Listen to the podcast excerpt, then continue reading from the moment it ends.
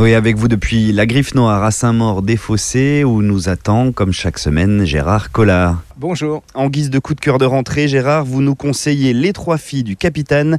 C'est signé Maria Dueñas et c'est paru chez Robert Laffont. On continue les vacances. Euh, c'est un livre de détente, une grande saga, mais très intelligente comme j'aime. Puis ça va à l'encontre de, ce qu'on nous raconte d'habitude, c'est-à-dire ces trois filles, trois jeunes femmes, hein, euh, qui sont espagnoles. Le père, il est parti, il a émigré, il se balade dans le monde entier, puis à un moment, il décide de s'arrêter euh, bah, à New York. Elles, elles veulent pas. Leur vie, elle est en Espagne. Il les oblige il se retrouve là-bas. Euh, il crée un restaurant qui marche pas terrible. En plus, il se fait tuer euh, dans un accident. Et là, elles vont découvrir dans la communauté espagnole une solidarité, une générosité qui va les faire changer d'avis. Puis il faut qu'elles vivent. Hein. Vous allez voir le New York des années 30. Et elles vont transformer ce restaurant un peu euh, glauque, sans intérêt, en nightclub latino. Alors il y a tout. Hein. Il y a de l'amour, il y a de la passion, il y a de la révolte, il y a de la haine, il y a de la vengeance, il y a, il y a tout. Vous êtes dedans. Et c'est un des plus beaux portraits de la communauté espagnole que j'ai jamais lu. Des portraits de femmes aussi évidemment. Ah oui, de femmes, hein, c'est des femmes très très fortes. Les hommes sont assez, euh, c'est pas terrible. Hein, euh, les hommes c'est des machos, mais en fin de compte, celles qui tiennent la marmite et qui dirigent le destin, ce sont les femmes. Et c'est un New York incroyable avec euh, bah, cette musique, la cuisine,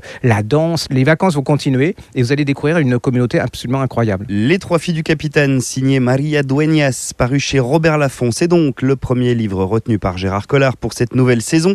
Gérard que vous retrouverez aussi jusqu'à l'été prochain au moins ici à la Griffe Noire, mais aussi sur sa chaîne YouTube Griffe Noire TV.